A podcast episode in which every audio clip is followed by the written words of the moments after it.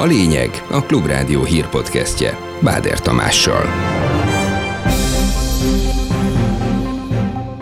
Jönnek a kötelező élelmiszerakciók a kereskedelmi láncoknál. Valamennyi kategóriában egy-egy szabadon választott terméket kell az akciót megelőző 30 napban tapasztalt legalacsonyabb árnál legalább 10%-kal olcsóbban kínálni. Az ár és a technikai részletek maradnak, de már nem biztos, hogy papíron a Rosszatom lesz a Paks 2 kivitelezője ár, kamat, ezek mind változatlanok maradtak, úgyhogy ilyen értelemben csak is technikai módosítások voltak.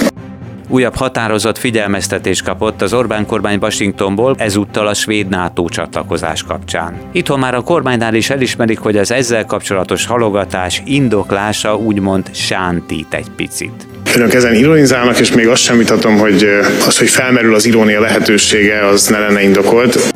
Szép tavaszi idő lesz pénteken is, több órás napsütéssel.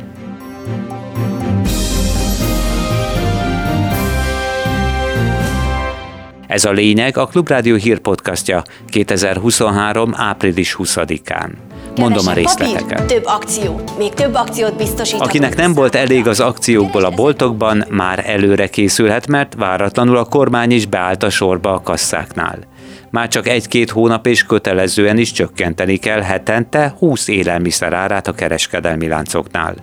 Szent Királyi Alexandra a kormány szóvivő a részletekről egyelőre ennyit árult el. Baromfi hús, a sajt, a kenyér kategória, péksütemény, zöldség, gyümölcs felvágott, tehát nagyjából 20 ilyen hasonló kategóriára kell gondolni. Az érintett kereskedelmi egységeknek valamennyi kategóriában egy-egy szabadon választott terméket kell az akciót megelőző 30 napban tapasztalt legalacsonyabb árnál legalább 10%-kal olcsóbban kínálni. Az akciókra pedig heti szinten kell majd kijelölni a termékeket, tehát hetente változhatnak ezek a termékek, heti akciókról beszélünk. Az új rendelkezés kidolgozása még tart, legkésőbb júliusig bevezetnék. Azt már lehet tudni, hogy a kisboltokat nem érintik majd a kötelező akció. Megveszünk mindent is, az Országos Kereskedelmi Szövetség főtitkára megkeresésünkre azt mondta, meglepődve értesült az akciók kötelező tételéről a részletkérdések ismerete hiányában egyelőre nem tudott többet mondani Vámos György. A kötelező akciók inkább a politikai propaganda részei, az inflációra összességében nem lesz különösebb hatása ennek, mondja a jegybank egyik volt elnöke. Bot Péter Ákos közgazdász úgy véli, minél tovább marad az árstop, annál nagyobb lesz az ársok a kivezetésnél. A termékek egy részére ez, a másik részére meg amaz szabály fog vonatkozni. Ez nyilván többletköltség, többlet idegesség, van benne valamilyen egyéb szándék is, már lehet előre sejteni, hogy főleg külföldi tulajdonú nagy hálózatokra zúdítják a terhet, tehát még ilyen piac kiszorítási szándék is lehetséges. Minőségi termékekkel, különleges akciókkal és alacsony Cselekvő kormányként szeretne feltűnni az Orbán kabinet.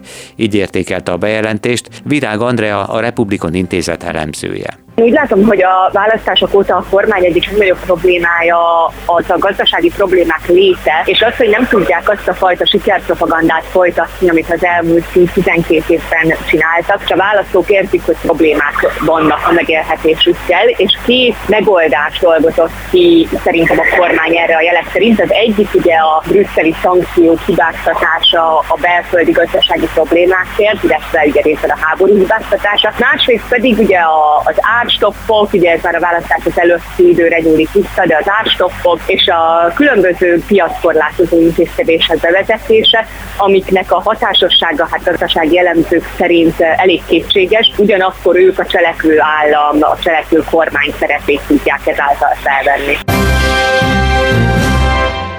Csökkenhet a kisvállalkozások áramszámlája.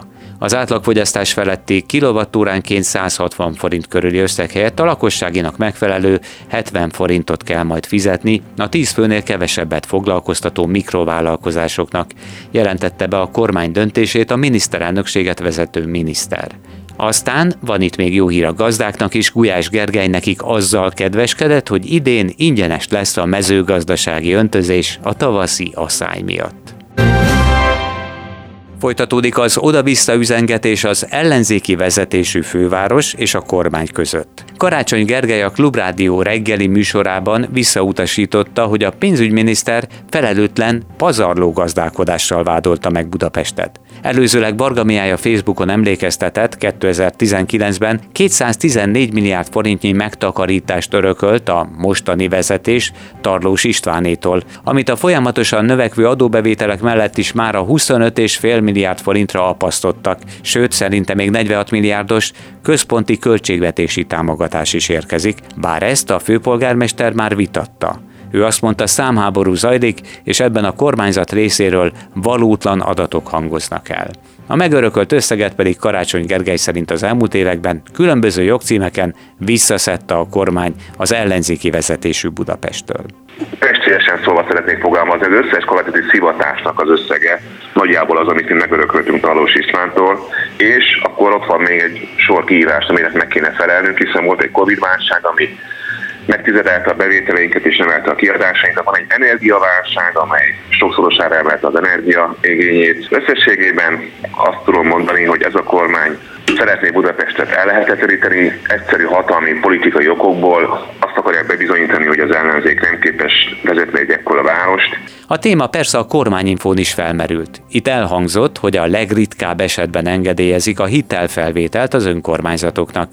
Gulyás Gergely arra a fővárosi tervre reagált, hogy kölcsön terveznek felvenni az ezévi működés fenntartása érdekében. Nincs ilyen kérelem a kormány asztalán, de az önkormányzatok eladósodását mi nagyon veszélyes és káros folyamatnak tartjuk. Én itt nem tudom a döntést megelőlegezni, de azt tudom mondani, hogy a legritkább esetekben szoktunk engedélyezni önkormányzatoknak hitelfelvételt.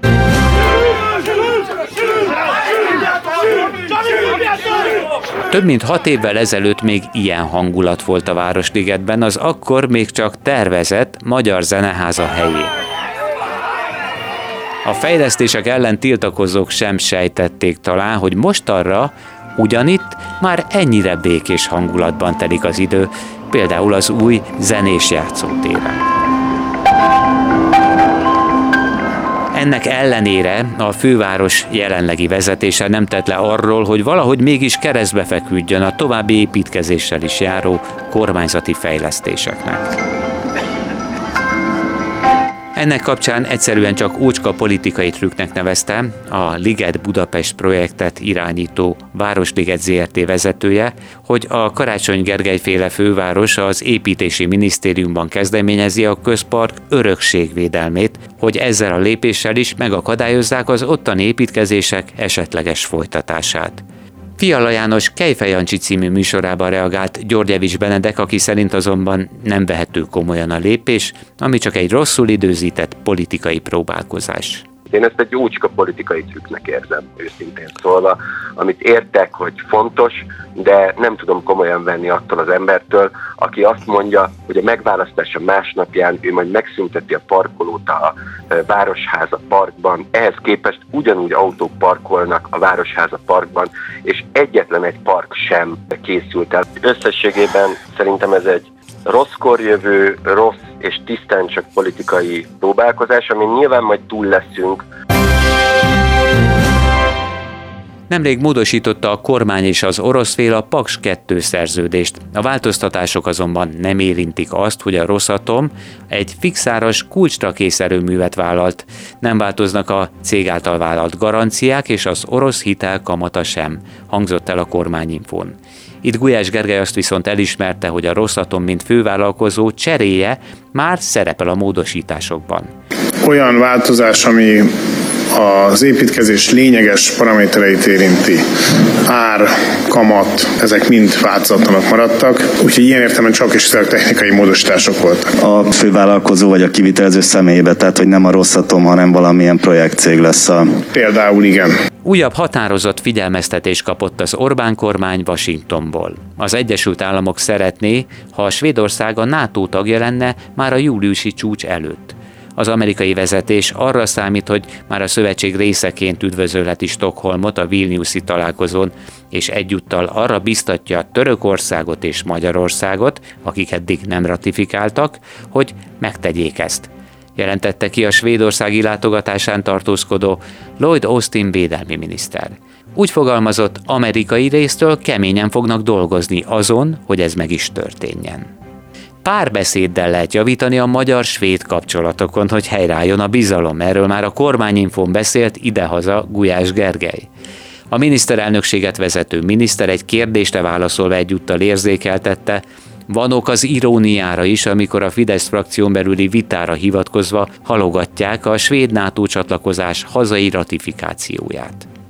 Önök ezen ironizálnak, és még azt sem vitatom, hogy az, hogy felmerül az irónia lehetősége, az ne lenne indokolt, de a helyzet valóban az, hogy a februári frakcióülésen ebben egy érdemi vita volt, vagy ha úgy tetszik, akkor olyan hozzászólások, amik egyértelműen azt mondták, hogy ne tekintsük magától értetődőnek azt, hogy Magyarország azonnal támogatja a Svédország csatlakozását a NATO-hoz. Nem gondolom azt, hogy a kormány ne járna sikerrel, és a végén ezt a kormányi előterjesztést a kormánypárti frakciók tagjai ne támogatnák. Közben váratlanul Kievbe érkezett a NATO főtitkára. Jens Stoltenbergnek ez az első látogatása a háború tavaly februári kezdete óta az ukrán fővárosban. Halálra tapostak legalább 78 embert a jemeni fővárosban, Szanában, egy segélyosztáson kitört tülekedésben több tucatnyian emellett megsérültek. Előzőleg sok százan gyűltek össze egy iskolánál, ahol az iszlámi bőti hónap a ramadán utolsó napjai alkalmából fejenként mintegy 10 dollárnak megfelelő adományt osztottak ki. A különböző videó megosztókra is felkerült felvételeken látható, ahogy a tömeg beszorul, sokan sikoltoznak, igyekeznek kitörni társaik szorításából.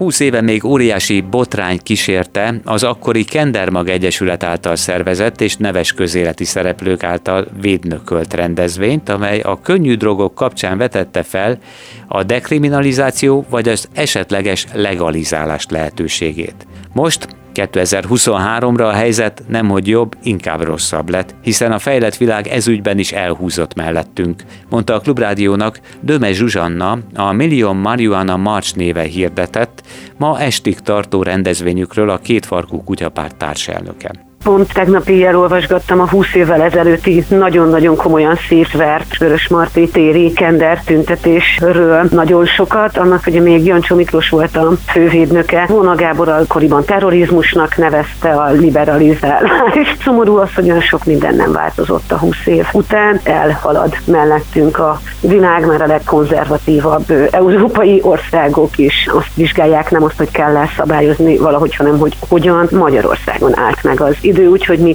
nagyon szeretettel várunk mindenkit ma, kb. tízig lesznek a koncertek és a rendezvény. Este tízig tartanak tehát a koncertek Budapest szívében, a Madács téren, remélhetőleg a 20 évvel ezelőttinél jóval békésebb hangulatban. A következő száz évben nem fenyegeti a Földet aszteroida becsapódása, nyugtatott mindenkit a NASA. The Bible calls this day Armageddon, the end of all things.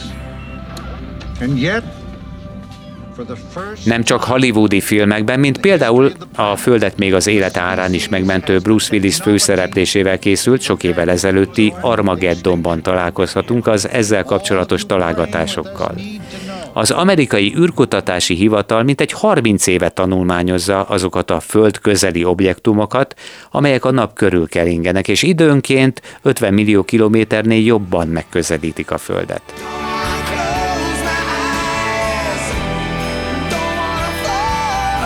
Aszteroida becsapódása a Földbe katasztrofális pusztítást okozhat, és ez az egyetlen olyan természeti katasztrófa, amelynek teljes elhárításához az emberiség nem rendelkezik a megfelelő technológiával, magyarázta a NASA bolygóvédelmi illetékese.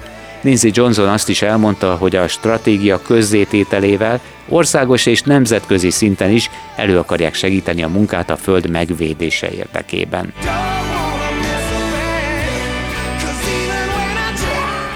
Azért reméljük lesz holnap is még, úgyhogy elmondom, milyen idő várható pénteken.